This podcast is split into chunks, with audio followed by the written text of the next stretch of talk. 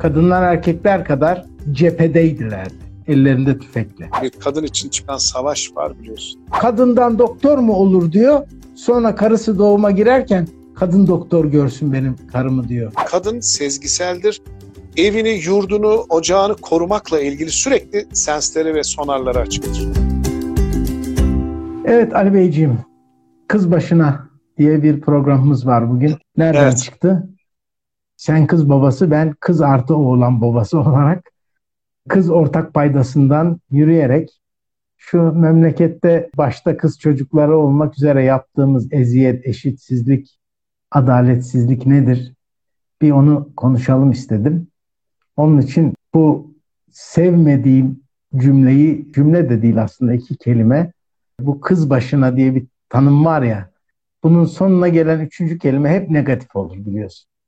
Kız başına ne yapacaksın? Kız başına oralarda ne olur? Kız başına beceremez. Kız başına yapamaz. Hep olumsuzluk gelir. Hep olumsuzluk gelir.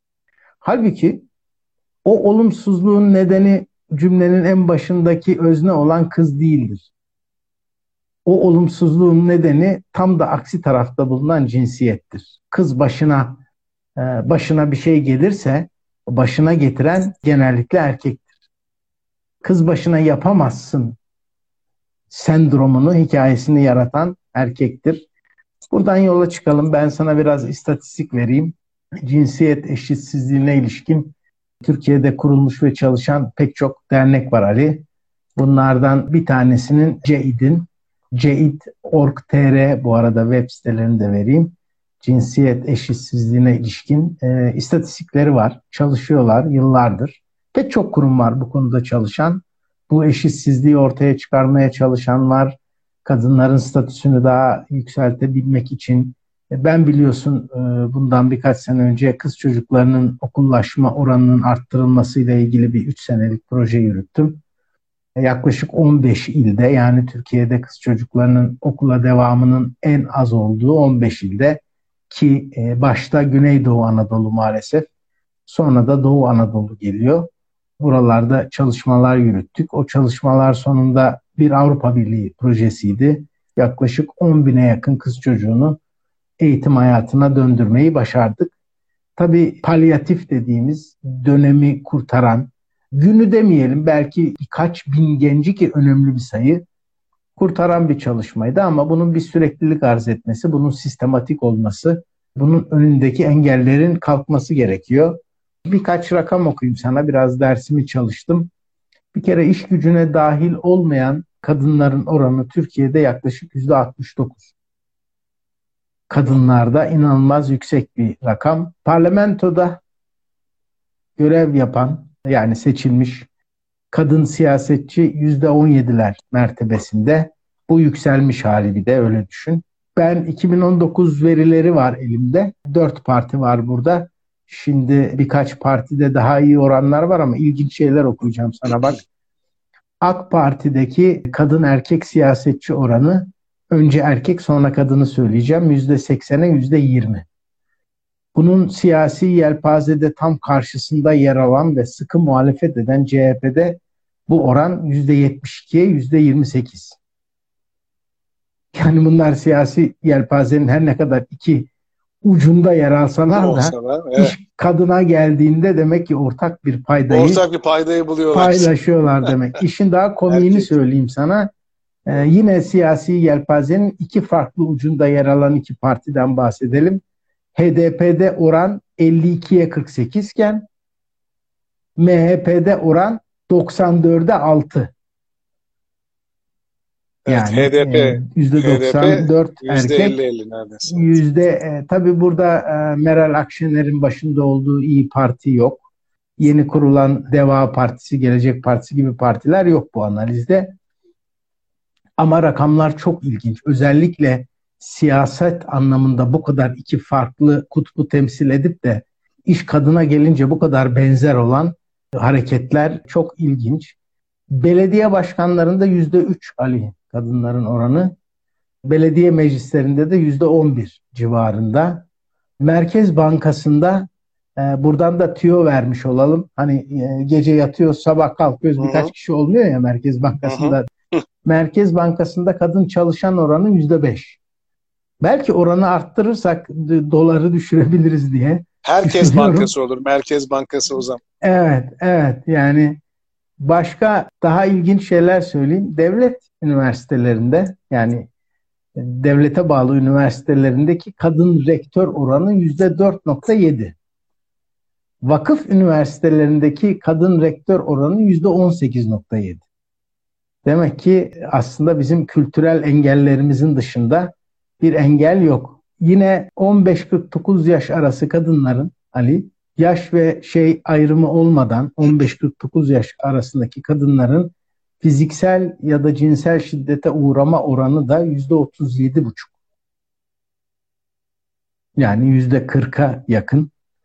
Ee, yani her 5 kadından ikisi hatta 3'e yakını 15-49 yaş arası e, mutlaka bir fiziksel ya da cinsel şiddete uğruyor. Şimdi bir de bununla bağdaşmayan oranlar vereceğim sana Ali. İş hayatında, kamu hayatında, siyasette kadınlar bu kadar engellenmişken e, cam tavan diyor kadınlar biliyorsun buna. Yani görünmeyen engeller var önlerinde. Aslında yasalara bakarsan iş ilanı verirken kadın ya da erkek demek bile artık Avrupa'da tamamen yasak. E, Türkiye'de de pek çok kuruluş artık bunu yapmıyor. Bayan eleman aranıyor diyen yerler hariç. Ama şimdi bak e, matematik okur yazarlığı Türkiye'de erkekler ve kadınlar e, yaklaşık olarak eşit. Cinsiyete göre fen okur yazarlığına gelirsek kadınlar erkeklere göre bir miktarda olsa ileride fen okur yazarlığından cinsiyete göre okuma becerileri dersen bir miktarın da üzerinde kadınlar erkeklerin ilerisinde. Devlet okullarında fen liselerindeki oranlar dersen kadınlar 53, erkekler 46. Özel fen liselerinde 50'ye 49 yine kadınlar önde. Öğrencilikten bahsediyorum. Hı hı. Mesleki ve teknik orta öğretim mezunlarının oranında kadınlar düşüyor. Çok az düşüyor ama hani meslek dendiğinde ARGE insan kaynağında 63'e 36 gibi kadınların düşüklüğü var. Şimdi bunları niye okuyorum? Eğitim, okur yazarlık, anlama, öğrenci sayılarına baktığın zaman özellikle liseye kadar yani Doğu ve Güneydoğu Anadolu'da kadınların daha fazla okumasının e, yanlış kültürel, yanlış dini nedenlerle durdurulması, töre, örf, adet adı altında durdurulması gerçekleşene kadar okullaşma oranları aynı hal. Başarı oranları daha yüksek. Fen, matematik, okuma becerileri daha yüksek.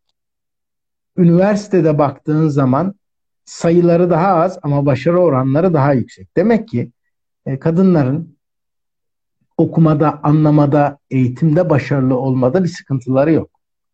Keza e, yurt dışına bakıyoruz. Harvard'da bilmem ne yapan bilim insanı diyor. Artık bilim adamı, bilim kadını kullanılmıyor biliyorsun.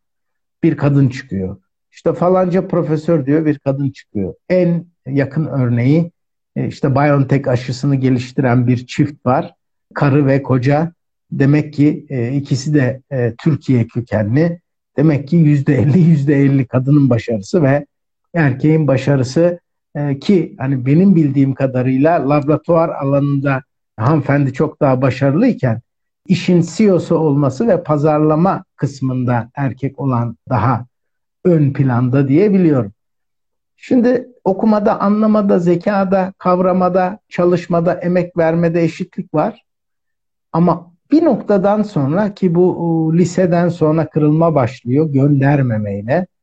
Sonra e, üniversitede yaşanan engellerle sonra meslek seçiminde işte kızlara göre meslek cinsiyet ayrımcılığı bu demek zaten. Öğretmen ol, şunu ol, bunu olma yapamazsın. Ondan sonra siyasette kadınlar yapamaz, ticarette kadınlar yapamaz diye diye ondan sonra ortaya kız başına sen mi yapacaksın diye bir kültür çıkıyor. Kız başına yapamazsının devamı O zayıftır, o zayıftır, eşittir, ona şiddet uygulanabilir, karşı koyamaza geliyor ve bu kısır döngü böyle gidiyor. Uzun bir girizgahtan sonra bir kız babası olarak e, görüşlerinizi alalım istiyoruz Ali Bey. Buyurunuz. Murat güzel bir durum analizi çıkarttın. E, zaten konuşacağımız şeyler bu durum e, üzerinden konuşulması lazım. Yani bir bir portre var ki bu portre içler acısı bir portre. Zaten kız isminin etimolojisine baktığın zaman ısmak fiilinden geliyor. Kız. Ismak fiiliyle eş değer. Yani bir şeyi üretemeyen, kısılmış, verimli olmayan anlamına gelen bir fiilin eşdeğer Dünyadaki sıfatından doğurgan türetilmiş. tek cinsi verimli olmayan olarak. Evet, yani maalesef kız böyle bir algıyla kodlanıyor. İsim olarak da kodlanıyor, cinsiyet olarak da kodlanıyor. İşte eksik etek dediğimiz, saçı uzun, aklı kısa denilen kaşık düşmanları. Bunlar tamamen kültürün içerisinden harmanlanmış gelmiş ve kozmik bilincin artık kültürel bilincin içerisinde mıh gibi, çivi gibi yarmış geçmiş bütün iyi olan duyguları ve niyetleri ve bir kız çocuğu Anadolu'da olan bir baba erkek çocuğu, oğlan çocuğu gibi göğsünü gere gere gezemiyor. Ne oldu diyor soruyorsun. Başını öne eğiyor kız diyor. E, oğlan çocuğu olsaydı oğlum oldu diyebilecekti. Kaynanalar bunu çok mesela. Daha çok oğlan anneleri e, ki Osmanlı döneminden beri hanedanlıkta soyun özellikle iktidarın yani muktedir olmanın gücü erkekte olduğu için kadın araç olarak kullanılıyor. Ve o araç olarak kullanılan kadınların çoğu zaten cariye, daha sonra sultan oluyor. Yani çok zihni karışmış bir insanlık kültürü içerisinde özellikle Orta Doğu'da kültürün ve anlaşılamayan çakma dinin etkisiyle, anlaşılamayan çakma dinin etkisiyle diyorum çünkü bu din olgusu ki özellikle modifiye edilmiş, içi boşaltılmış, senin birazdan söyleyeceğim bu Emevi dininde zaten kadının yeri yok. Ve bunu da kutsala bağladığın zaman ki hiçbir ayette bir kadının yeri olmamasının ötesinde 7. yüzyılda kadın melek olmadığı kesin şeytan mıdır, insan mıdır? Avrupa'da kolejyalarda ve kiliselerde tartışması yapılırken 7. yüzyılda kadına bir miras hakkı verilmesi. Kadının evlenip önceden ona mehir verilebilmesi ve siz o gömdüğünüz diri diri kız çocukların hesabını vereceksiniz. Bir ultimatom ortaya koyan bir ilahi irade ki o Orta Doğu'da kız çocuklarının gömülmesinin iki türlü sebebi vardı. Bir tanesi sosyoekonomiktir, diğeri ise kız çocukları büyütmekten hoşnut olmayan aileler vardı. Kız çocuğu çünkü bir utanç kaynağıydı. Sosyoekonomik açıdan baktığın zaman çok fakir olan bir zümrenin kız çocuğu olduğunda o kız çocuğun zaten değişmeyen bir kaderde tefecilerin, bezirganların elinde sermaye olacağını, borçlandırılan bir ailede ilk kız çocuklarının sermaye olarak genel evlerde işletildiği için maalesef böyle bir durum vardı. Bu kız çocukları diri diri gömülüyordu. Zenginler ya da orta gelirli olanlar ise kız çocuğundan dolayı bir utanç kaynağı onlar için. Ve o yüzden o çocukları diri diri toprağa gömüyorlar. Düşünebiliyor musun? Yani canlı bir organizmayı, yani ben hayvan diyemeyeceğim çünkü onlar da can taşıyor. Bu benzetme çok şık olmaz.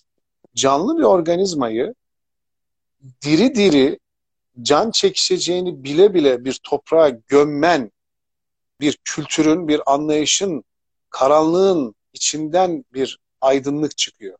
Yani bütün dinler böyledir zaten. Bütün dinler insanlığın dibe vurduğu, karanlığın en şiddetli olduğu ve insanlığın artık yeryüzünde gezinmeyen, e, vicdanın, merhametin, adaletin, iyilik yapma duygusunun yok olmuş bir düzende bir aydınlık, bir sıcaklık olarak gelir. Ve bu da ilk kız çocuklarını kurtarır. 1440 yıl önce biz Orta Doğu'da bir kız çocuğunun nasıl kodlanarak bugüne geldiğinin arkeiklerini yani arkadaki bu dinamikleri anlatmak için e, din olgusunu kullanıyorum. Bunu araçsallaştırıyorum çünkü çok önemli bir faktör bugün din konusu. Ama bu din işte bahsettiğimiz anlaşılamayan, çakma içi boşaltılmış ve Emevi dini dediğimiz bugün yaşanılan ve yaşatılan dindeki kodları evet, okuyorum. Nasıl, evet. nasıl Şahin ama Doğan görünümlü diye bir Doğan lafımız varsa evet. Evet. Emevi ama İslam görünümlü ya da Bedevi ama İslam görünümlü diye bir olgumuz evet. var. 1440 yıl önce kız çocukları ölmesin şiarıyla çıkan bir din, bir inanç sistemi bugün kız çocuklarının ve kadınlarının önüne en büyük engelmiş gibi kültürel kod olarak dikilen e, Ali devam et şunu da ekle ama lütfen. Lütfen ee, sen bu, bu işin İslam kısmı işin kilise kısmı var.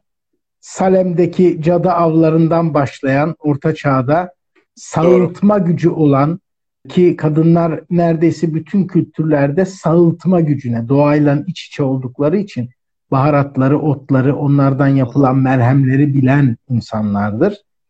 Şifayı bilen şifacılardır. Bu güç tabii e, kilisenin önünde de en büyük güç. Çünkü bizdeki o Emevi Abbasilerin kader inancı sadece onların yani belki İslam dinine girişi oradan ama Hristiyanlık kilisesi de bu kader üzerine kendini bina etmiş bir yapı.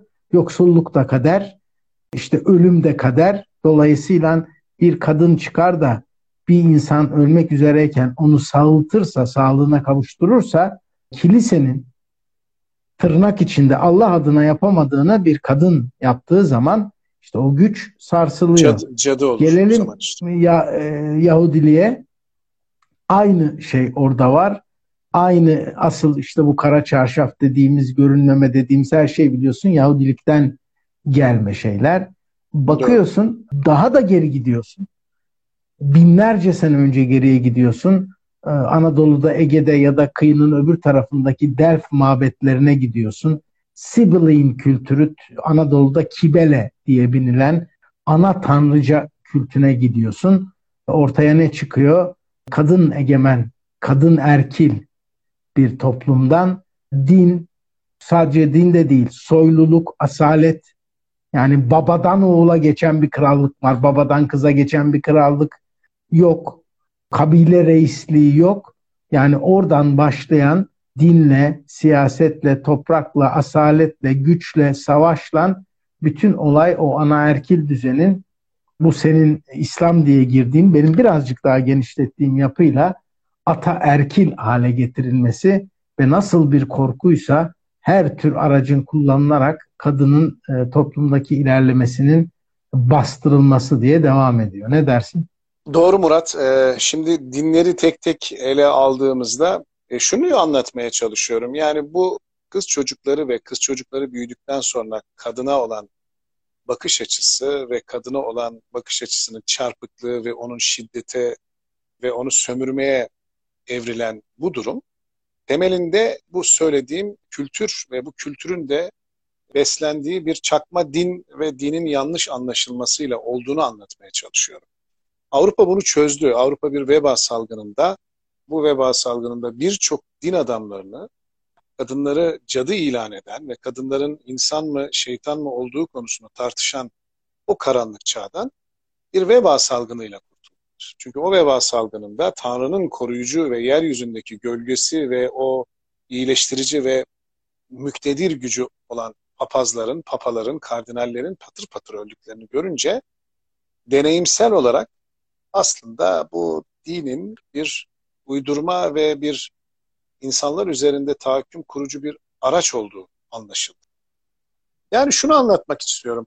Bu tabii günümüzdeki kadın bakış açısını nasıl biz kazandık sorusunun cevabı eğer biz beynimizin üç kısmından ön kısmını, prefrontal kısmı bu korteksi kullanırsak burada analiz edebilen, anlayabilen, kavrayabilen, yorumlayan ve aynı zamanda empati kuran bir beyinle bir kadına bakmakla limbik sistem, bilinçaltı ve biraz da işte kültür ve din motifi biraz da anne gazıyla kaynanaların özellikle oğullarını kaptırmamak ve oğulları üzerinde kuldukları ipoteği kaldırtmamak üzere ipotek muhafazası rehin koydukları için bunların her biri insan İntifa orta beyninde o orta beyinde ortaya koymuş oldukları o nesnel gerçeklik bugün işte kadın üzerinde oynanan oyunlar ve şiddet ve bu sömürü üzerinde gösteriyor. O zaten en Ama arka, bak öyle bir yere beyni... geldin ki orayı açmak zorundasın.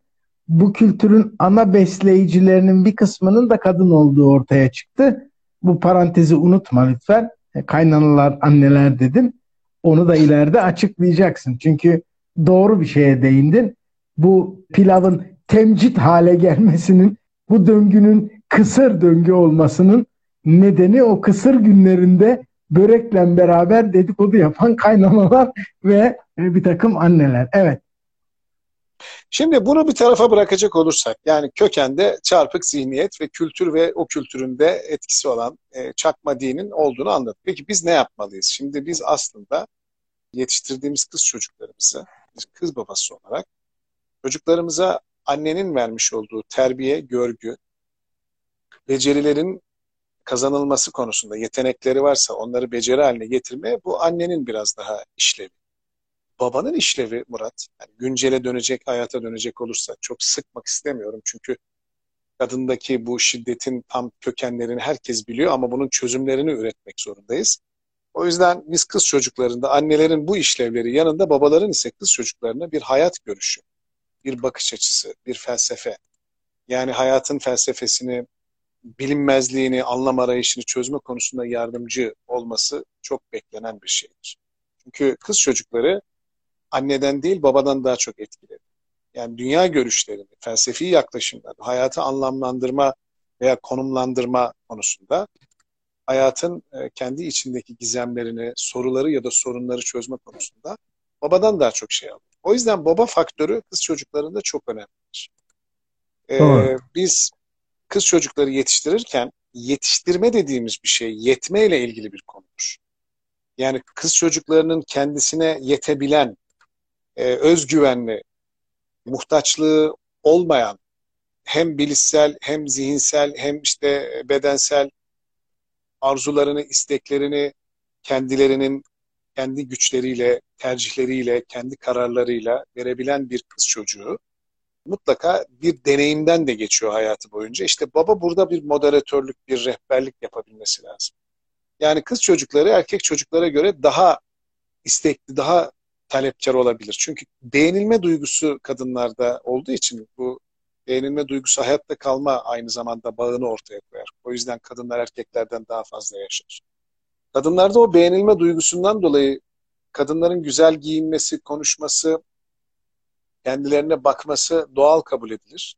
Bunu çok çok abartmadığı sürece, doğallığından kaybetmediğin sürece bunu bile baba aslında nasıl yapar? Yönetir ve sorar. Der ki baba makyajım nasıl olmuş? Ben bugün acaba şu kıyafeti giysem diye annesine sorduktan sonra babasına da sorar. Babanın söylediği şey aslında çok daha önemlidir. Hiç denedin mi bilmiyorum. Bir bak bakalım şimdi baba olarak sen bir karar verdiğinde şu tercihin olsun dediğinde eğer onun istediği bir şey var da sen onun tam tezatını söylersen ikileme giriyor bir anda. Çünkü çok önemlidir bu çocuklar için. Bunun için biz kız çocuklarını yetiştirirken özgüvenli, kendilerine yetebilen, kimseye muhtaç olmadan, muhtaç olsa bile o muhtaçlığı ayakları üzerinde durabilen, ayakları üzerinde durabilen, duygusal olabilir ama maddi açıdan kesinlikle hiç kimseye muhtaç olmadan bir hayat yaşamalarını sağlamamız lazım. Senin biraz önce vermiş olduğun iş gücüne oran eğer yüzde otuz bile değilse Türkiye'de e, ki siyaseti vazgeçtik zaten. Erkekler bu konuda bu siyaseti oyuncak ve bir e, cinsel organlarıymış gibi en büyük benim, en büyük bende var muhabbeti konusuyla hep ele aldıkları için kadınları zaten yok sayıyorlar ve kadınların olduğu bir yerde ikilik çıkacağını, bozgunculuk olacağını kendi kendilerine inandırmışlar. Çünkü buna inandırmak için kendileri için bahaneleri çok. Çünkü zayıf kişilikler bunlar. Zayıf olan insanlar korkar. Neden korkar? Kadından korkar. İşte o kibele kültüründen gelen ilk kadın tanrıça ve ilk kadın kültürünün yöneten, paylaştıran ve aynı zamanda bir arada tutan bir kültürün daha sonra ekonomideki ihtiyaç fazlasının olması, üretim ve tüketim dengesizliğinden kaynaklanan ve erkek gücünün egemen olması gereken bir iktisadi durumun, sosyal ve iktisadi bir düzenin olması zaten kadını ikinci plana itmiştir. Çünkü erkek burada üretmeye gerek yok. Üretileni var hazır olarak gidelim. Onlar zayıf, biz güçlüyüz. Ne üreteceğiz ki gidelim onların elinden alalım dediği zaman savaşlar başlamıştır. Savaşlar başlayınca da erkek gücü ön planda tutulur. Ve tarih boyunca savaşlarda zaten hep kaybet kazanlar ve eldeki üretilenin bende ya da ayaklarımın altındaki toprağın daha da büyütülerek e, daha çok müktedir olmak ve daha çok şeye sahip olmak bugün kaybedeceğim bir şeyi yarın e, elde edemeyeceğim için elde edilmişlere şu anda çökerek ancak geleceğimi kurtarabilirim gibi ki Amerika Birleşik Devletleri'nin şu anda bir de orada şöyle bir şey söylemek istiyorum Ali. Güç evet fiziksel olarak erkeğin gücü daha yüksek. Genel genelleme olarak söyleyelim. Fakat mesela derler ki işte savaşları erkekler yapıyor. Yanlış. Bir kere e, savaşın en ön cephesinde erkekler olabilir. Ama dünyadaki bütün büyük savaşlarda Birinci Dünya Savaşı'nda da özellikle İkinci Dünya Savaşı'nda, Vietnam Savaşı'nda, Kore Savaşı'nda, yaşanılan diğer bütün savaşlarda bir, kadınlar erkekler kadar cephedeydilerdi. Ellerinde tüfekle. Yani meraklı olanlar açsınlar, okusunlar, seyretsinler. Özellikle Nazilerin Rusya'yı işgalleri sırasında en önemli keskin nişancılar kadındı mesela. Yani işte çok erkeksi düşünülen işler. E, cephe gerisinde hastanede hemşire olarak çalışma prototipi, stereotipi yani bunun ötesine geçemez yanlış. İşte biz Kurtuluş Savaşı'nı en iyi anlatan beş cümleden bir tanesi Elif'in kanısıdır. Ahmet'in değildir, Mehmet'in değildir. Kara Fatma'dır. Öyle değil mi? Ee, yani kadın karakterler, Nene e, kadın komutanlar, Nene Hatunlar çok fazladır. Keza Birinci Dünya Savaşı'nda öyledir. İkinci Dünya Savaşı'nda öyledir. Vietnam'da Viet Kongluların çok büyük bir kısmı kadındır. Savaşlarda özellikle yine Avrupa'da, Fransa'da, diğer ülkelerdeki direniş örgütlerindeki milislerin, militanların büyük bir kısmı kadındır. Bunların yanı sıra cephenin ön safhasında kadın, orta safhasında lojistik hizmetlerde, hastanelerde, şuralarda, buralarda, silah fabrikalarında, kıyafet fabrikalarında kadın. Bir de maalesef en büyük verilen zayiat sivil nüfus içerisinde yine kadın ve çocuktur. O çocukların da en az yarısı kız çocuğu. Dolayısıyla işte savaşı erkekler yapıyor, Hayır, savaşı erkekler başlatıyor. Kadınlar mecburen o savaşa katılıyor, ülkelerini, ailelerini korumak için ya ön cephede ya ortada ya cephe gerisinde ama en çok ölen, en çok etkilenen bu son dönemlerde yaşanan yok işte DAEŞ'tir, şudur, budur. O savaşlarda ölüm, erkek ya da kadının ölümü neredeyse kurtuluş haline geliyor. Çünkü sağ kalan kadın cariye pazarlarında satılıyor. Erkeklere pazarlanıyor. Askerlere veriliyor. Zincirlere vuruluyor. Hepimiz görüntüleri de gördük. Hem videoları hem e, fotoğraf karelerini gördük. Dolayısıyla yine en büyük eziyeti, en büyük acıyı kadınlar çekiyor. Ve işte erkek güçlü savaşıyor, savaşarak alıyor. Hayır, savaşırken yok, kadınla yok, şey beraber. Şey Ama cezayı çekerken kadın daha çok çekiyor savaşı çıkaran erkekler olabildiği gibi gene tarihte kadının da savaşları çıkarılması konusunda bir kadın için çıkan savaş var biliyorsun. Yani bugün Çanakkale'de simgelediğimiz Truva, Troy'da, Truva, evet. Troya, Prenses Troy'da Helen ve, ve Paris Helen ve Paris hikayesinde ya da Bizans için, oyunlarının hepsi kadınlar ama işte kadın evet, silahla bıçakla kesmek yerine aklıyla albenisiyle, zekasıyla o oyunu e, evet. oynayabiliyorlar. Şöyle bir dengesizlik var doğada. Biz bu dengesizliği doğanın kendisinin değil de bizim insanın keyfiyeti ve nefsi ortaya koyduğu için söylüyoruz. Güçlü olan yaşar, zayıf olan ketilir, sömürülür ya da belli bir süre sonra doğal seleksiyonda yok olur. Erkeğin evrimden sonraki zihninde kalan bakiye güçlü olduğu için, fiziksel güçlü olduğu için, fiziksel anlamda söylüyorum bunu, güçlü olduğu için kadının güçsüzlüğüne hükmetmiş ve insanlığın paleolitik çağlardan bugünkü sanayi toplumuna kadar geldiğini düşündüğümüzde yani 19. yüzyıla kadar geldiğimizde erkek egemen toplumun ayakta kalacağına kadın da inanmış. Çok ilginçtir. Yani kadına bile inandırılmış bu. Şöyle düşün. Aristo'nun döneminde Aristo gibi bir adam, bir filozof, bir e, sofosu yani bilgesi köleliğin aslında bütün toplumlarda olması gerektiğine inanıyor. Ve kölelerin özgürlük verilmesi konusunu o dönem içerisinde doğru bulmuyor mesela. Ki Aristo gibi bir kişi bugün Aristoteles dediğimiz zaman mantığın, aklı yürütmenin ve bugün materyalist felsefenin veya deizmin temelini oluşturan argümanları ortaya koyan büyük bir filozof. Üç filozoftan birisi. Şimdi o dönem içerisinde kendi tarihselliği alanında bazı şeyler kadın dahi olsa ahlaki veya ahlak dışıdır diyebilmesi toplumun o günkü koşullarına bağlı. Evrensel bir şey yok. Yani o gün de kadın cariyeliği normal kabul edebilir. Düşün, peygamberin zamanında işte Hazreti Hatice'nin kervan yönettiği ve bir iş kadınından bahsedilir. Ve peygamber de o kervanda onları getirip götüren ve onları bir şekilde işte kendi topraklarının dışında sağ, sağlıklı bir şekilde getirip sapa salim tekrar geri döndüren bir yönetimi vardır.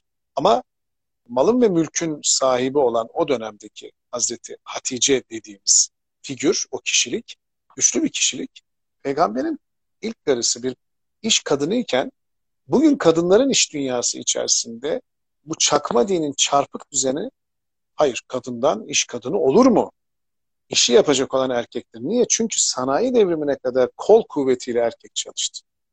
Kadınlara çok fazla bir şey verilmedi. Bugün Japonya'nın Japonya olmasının sebebi üçlü sarmaldır derler. Doğru. Yani üçlü sarmaldan kastımız uzak doğu kaplanların işte Kore'nin, Japonya'nın ve Çin'in şu andaki gelişmesindeki temel prensip üçlü sarmal. Yani devlet, e, üniversite ve sermayedarların bir araya gelerek bir vizyon ortaya koymasıyla oluşan durumda aslında Japonya kültüründe kadının evde üretmesiyle başlıyor. Sanyo gibi bir şirketin ilk Sanyo kadınlara evde çip üretmeye başlıyor. Daha doğrusu elektronik kart çip demeyelim de o dönem içerisinde elektronik kartlar üretilmeye başlıyor. E, Sanyo şirketi Japonya'da kadınlara özellikle görev veriyor ve evde üretiyorsunuz. Evde üretilen şeylerin sadece kalite kontrolleri bir başka bir alanda, bir fabrika gibi bir alanda yapılıyor. Kalkınmayı Japonya kıt kaynaklarla ve Hiroşima ve Nagasaki e, büyük felaketinden sonra kadınlarla başlatıyor biliyor musun? Ve kadınlar özellikle Japonya'da kadınlar silik topluluklardır. Şintoizmde de yani bir ekol vardır. O ekolde şudur. Erkek hegemonyası ve güneş, Şinto güneşi zaten erildir. Yani bütün güneş biliyorsun erildir. E, ay da dişildir. Hani bu genellikle pagan ve diğer mitolojilerde geçen simgelerdir bunlar. E, Şintoizmde de Şinto dediğimiz güneş tanrısı erildir mesela. O yüzden kadınlar hep o eril olanlara hizmet ederler. Şimdi buradan şunu anlıyoruz. İstediğimiz zaman değerlerimizi, inançlarımızı ya da bağlı bulunduğumuz kurallarımızı, ananeyi, geleneği, göreneği bir anda yok edebiliriz. Neden biliyor musun? E, ihtiyaçlar ve hayatta kalabilme toplumsal e, gücüyle olur bu. Çünkü ayakta kalabilmenin en güzel yolu mücadele etmekse o mücadele e, senin uçurumun kenarına gelmediğin sürece kanatlarını açmanı engelliyor. Zaki'nin çok güzel bir sözü vardır. İnsan uçurumun kenarına gelmedikçe kanatlarını açamaz ve o kanatlarının büyüklüğünü gördüğünde hayretler içinde kalır. Yani illa bir uçurumun kenarına mı gelmek lazım? Ali aslında Türkiye, bazen bak Türk geliyor bir şey uçurumun kenarına. Bir şey, öz, unutma, çok özür dilerim bunu söyleyeyim. O uçurumun kenarını anlat. Bak bugün Kurtuluş Savaşı'nda bu ülke uçurumun kenarına değil, uçurumdan düşürülmekle ilgili ve hatta sarkıtılmak suretiyle bütün imkanlarından mahrum bırakılmış ve bir dehanın Mustafa Kemal Atatürk gibi bir dehanın ortaya koymuş olduğu bir kurtuluş mücadelesi ve halkın halkın da ona destek vermesiyle silah arkadaşları bugün bugün e, şu anda yaşadığımız hayatın temellerini atmış. İşte bundan daha fazla bir deneyim yaşayabilir miydik? Bak biraz önce söyledin Nene Hatunlar dedin değil mi? Kara Fatmalar dedin. Buna benzer daha isimsiz nice mermi, top üreten, erkeğini sefere gönderip de şehit olmadan gelme diyebilecek kadar bağrına taşı basacak, oğlunu yetim, çocuklarını yetim, öksüz büyütecek bir annelik güdüsü gelişmiş bu Kurtuluş Savaşı'ndan sonra. Peki neden bu hale geldi? Bu deneyimi biz de yaşamışız. Japonya yaşadı da biz yaşamadık mı ya? Japonya'da yaşadı kıt kaynaklarla, kadınlarla geliştirdi. Ali bak e, o, evet. onu söylemek için demin girdim söze. Sen geçmişi anlatıyorsun. Ben bugün anlatayım. Demin rakamlar verdim ya bir rakam daha vereyim sana. Türkiye'de toplam istihdam içerisindeki kadının oranı yüzde 28 iken sağlık sektöründeki kadın istihdam oranı yüzde 55. Ne demek sağlık sektörü? Bugün Hemşire. pandemi bittiyse, bugün topyekün bir virüs ve hastalıkla, pandemiyle mücadele yaşandıysa, o hastanelerde çalışan doktorların, hemşirelerin, hasta bakıcıların, temizlik personeli yüzde 55'i kadın. Yani evet Kurtuluş Savaşı, Birinci, İkinci Dünya Savaşı bunların hepsi doğru. Yani bu, bu da bir mücadele değil mi? Dünyada. İspanya'da bir kadın doktor bir laf etti.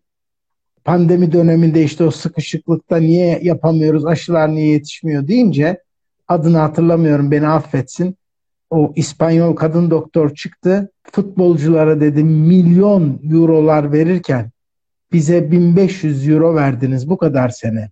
Şimdi dedi o milyon euroları kime verdiyseniz gidin onlardan isteyin aşılamayı, sağlık hizmetlerini dedi. Bravo.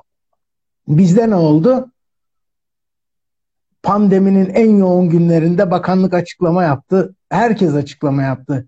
Sağlık çalışanlarının hakkı ödenmez dediler. Aylar geçti. Sağlık çalışanları mikrofonun karşısına geçti.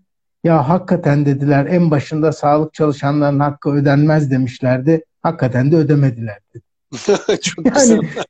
çok güzel. Yani Hala bu sağlık çalışanlarının hakkı ediyorlar. ödenmez demişlerdi. Yani evet. aslında o bir aslında e, deklarasyonmuş yani ödemeyeceğiz diyorlarmış. Murat hala geçen 3600 bir... gösterge hala bir takım iyileştirmeler evet. bekliyorlar ve bunların yüzde 55'i kadın. Doğru. Aman ha diyor kadından doktor mu olur diyor. Sonra karısı doğuma girerken kadın doktor görsün benim karımı diyor. Ya birader, ya hacı dayı, ya amca yani sen diyorsun ki e, o işte belki de onun için anlamıyorlar. Çok ilmi konuşuyorsun. Bak kele sürülecek akıl olsa diyeceksin böyle net konuşacaksın tamam mı? Nazik ama net. Amca sen de tamam mı? Aşıya sürülecek akıl olsa bu iki denklemi kurarsın. Yani karıma kadın doktor baksın ama kadınlar doktor olmasın. Şimdi periz ve lahana turşusu yan yana. Murat, bak bunu, burada bunu çok komik bir şey aklıma geldi. Çok komik bir şey aklıma geldi. Devam et. Ee, geçen sokak röportajlarında adamcağızın bir tanesi bu sokak bilgeleri var ya sen ne diyorsun onlara? Sokak sokak feylezofları var ya o sokak feylezoflarından birisine soruyorlar bu işte düzenle ilgili bir şey. Ya diyor bakın diyor. Bizim diyor yaramıza pamuk basan diyor hemşire diyor. Yaramıza pamuk basan, yaramıza iyileştiren diyor. 3500 lira maaş alıyor diyor. Arkadaş diyor öldükten sonra diyor pamuk basan kıçımıza pamuk basan 6000 lira alıyor diyor. bu, ülke diyor. Değerleri Yatırımını yaşama değil ölüme yapıyor Değerleri demek. ve sistematiği değişmiş diyor. Bak adam yani o cümleyi kurmadı ama ben Yatırımını onu, onu öyle telaffuz Yaşama ediyorum. değil ölüme yapıyor. Yaşama değil ölüme yapıyor. Yani hakikaten Sağlık yerine doğru bir şey diyanete evet. yapıyor. Bu dünya yerine e, öbür dünya pamuktan evet. sonraki dünya için e, yapıyor. Hastane o, az. O 6 bin lira aslında çok bordro maaşı ama yan gelirlerle beraber biliyorsun yıkadık bahşiş, götürdük bahşiş, telkin talkın verdik bahşiş, yedisi kırkı bahşiş. Aslında ortalaması 10 bin liraya falan geliyor bu bizim ahiret yolculukları yapan ve bu pamuğu e, dikkatlice bize basan e, Halbuki bak tıp sektöründe Hepsini şu var suçlamıyorum. Ali. Tabii ki bu işleri düzgün, Sen yakın zamanda e, gittin inan, hastaneye inanarak yapan e, insanları bir, tenzih e, ediyorum. Vizite e, ücreti Murat. ödüyorsun. O vizite ücreti ödedikten sonra 20 gün mü? 20 gün içerisinde tekrar kontrole gelince ücretsiz değil mi? Doğru. Öyle bir sistem var. Sen var, Diyanet'te evet, niye yok abi? Yedisine geldin hani kırkı o bir süre olması lazım ya da öldüğü gün geldin yedisindeki ikinci ziyaret bari bedava olması lazım. Abi yani. Bence de öyle, öyle olması lazım. Doğru. Yani yedisinde yolculadın kırkında emin olmaya çalışıyoruz. Yani gitti mi hacı abi öbür evet, tarafa gitmedi evet, mi meselesi. Evet, evet, evet. Bu ülkenin değer sistematiği yani neyin e, anlamlı neyin anlamsız olduğunu, neyin doğru neyin yanlış olduğunu kavrayamayan bir paradigma yani bir zihinsel tutum var. Buna da biz akıl tutulması diyoruz. Akıl tutulması olduğu zaman zaten bir paradigmadan, bir zihinsel tutumdan bahsedilmez. Burada İdrak bir dinsel yolları tutumdan, iltihabı deniyor biliyorsun. İdrak yolları iltihabı denilebilir. Dinsel bu argümanların ortaya koymuş olduğu çarpıklık denilebilir ki tırnak içinde dinden kastımız gene biraz önce söylediğim gibi içi boşaltılmış ve çarpıtılmış bir dinden bahsediyoruz. Şimdi bu ülke gerçek hayatın akışına uygun bir tavır ortaya koymadığı sürece gerçekler üzerine değil de masallar, hikayeler ve yaşanılmış olanlar değil yaşanılacaklar üzerinde bir pazarlamanın içinde olduğu sürece kadınıyla erkeğiyle istismar edilecektir ve en çok da kadın istismar edilecektir. Çünkü akıllı bir kadın güçlü bir erkeği, fiziksel olarak güçlü bir erkeği yener. Akıllı bir kadın zayıf birçok erkekleri hizaya getirip onları derli toplu haline getirip çalıştırabilir ve üretim elde edebilir. Çünkü neden? Kadının iki türlü zekası var. İşte bu nedenle akıllı olmasından zeka. korkuyorlar zaten. E, hani... Muratçım bütün hikaye onun üzerine. Zaten kadınlar da erkeklerde olmayan bir artı özellik var. Bu doğanın ortaya koymuş olduğu bir özellik. Çünkü kadın sezgiseldir. Evini, yurdunu, ocağını korumakla ilgili sürekli sensleri ve sonarları açıktır. Bu yüzden evrim onları geliştirdiği için sağduyu sahibi Mesela sağduyudan kastımız ne? Bu sağduyu sağduyu diyoruz. Sağ ben demek, onu sevmiyorum. Bana göre sağ, sol duyu demek lazım ona. Sağla hiçbir ilgisi yok. Bak bu sağduyunun yön ile sağ ve solla hiçbir ilgisi yok. Sağ biliyorsun sağ almak başın sağ olsun dediğimiz zaman ne demek? İyileşmek demektir. Baş Sağlıklının yara demektir. sağı, sağlıklanın ha, o sağı. sağlıklı sağ. Sağduyu sağlıklı duyu demektir. Bravo. Oradan geliyor. O sağlıklı duyu her insanda var. Fakat kadında daha fazla. Evrim ortaya böyle bir şey koyuyor. Bir ikincisi sağduyunun dışında duygusal zeka fazla. Yani empati kurabiliyor. Empati kurduğunda seni çabuk anlayabiliyor. Neden karmaşık diyoruz biz erkekler? Mesela bir kadını anlamak için uğraşma sadece sev diyoruz ya. Hayır yani kadını anlamaya çalışmak da sevginin zaten Şimdi bak, temeli de. o konulara girersen biliyorsun özel programlarımız var. O özel programlarımız var. Evet, doğru söylüyorsun. ilişkisinde. Bize karışık geliyor hocam. Karışık bir yapı yok ortada. Çünkü bizde bazı enstrümanlar yok. Araç yok yani. Onlardaki fazla olduğundan Bizde dolayı. Bizde vurmalı çalgılar var. Alkollüyken dalga... üflemeli çalgılar var. Başka bir şey yok. Değil mi? Resim, İki, resim bak okuyamıyor. Senelerdir söylerim. Bir erkeğin, ortalama bir erkeğin hayattaki her şeye ilişkin üç sorusu vardır hani. Kaç para, kaç yapıyor, kaç yakıyor. Bak üç tane temel soru. Kaç para, kaç yapıyor yani performans, ne yakıyor? Yani kost, maliyet. Şimdi maliyet, araba evet. alırken bu soruyu sorar. Kaç para, kaç yapıyor, ne yakıyor?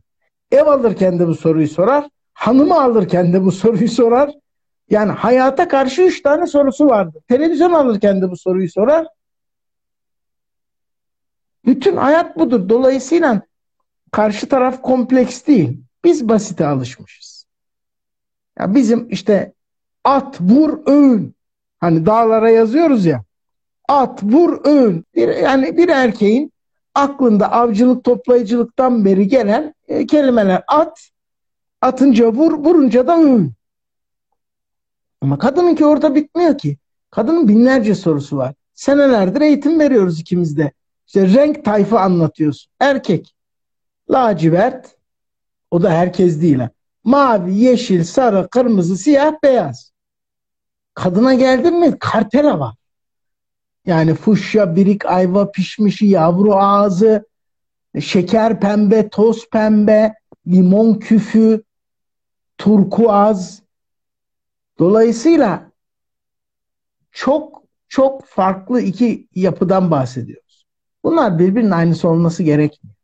Ama hani programın sonuna geldik. Başlığı neydi? Kız başına. Yani kız başına yapamazsın. Hayır. Erkek yaptırmıyor. Biz o cam tavanları tabii, tabii, biz, biz koyuyoruz. Biz koyuyoruz. O kutuları biz koyuyoruz. Ve maalesef e, vakitte çok kalmadı ama deminki cümlen önemli. Biz koyuyoruz ama Ali sen de ipucunu verdin maalesef anneler, anneanne babaanneler ve kaynanalar da bunu besliyorlar. Yani kadın kümesinin içerisindeki bir grup bu erkek egemen kültürün temcit pilavı gibi yeni jenerasyonlara aktarılmasını rolünü üstleniyor. Kraldan çok kralcılık e, yapıyor.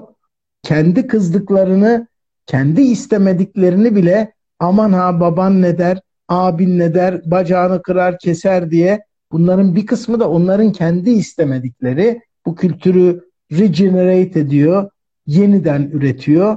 Regenerate olan her şey aynı zamanda degenerate de olur, dejenere de ediyor. Kendi kavramlarını içine koyuyor ve maalesef erkeklerin işine gelen o ataerkil iktidarı kurmak isteyen kültürün üretiminde ana erkil değil ama erkilini çıkartınca ana kayın, maun ve ceviz anaların da bunun içinde payları oluyor. Bir de kadın belli yaşı geçince erkek gibi cinsel kimliği ortadan kalkıyor biliyorsun özellikle Anadolu'da.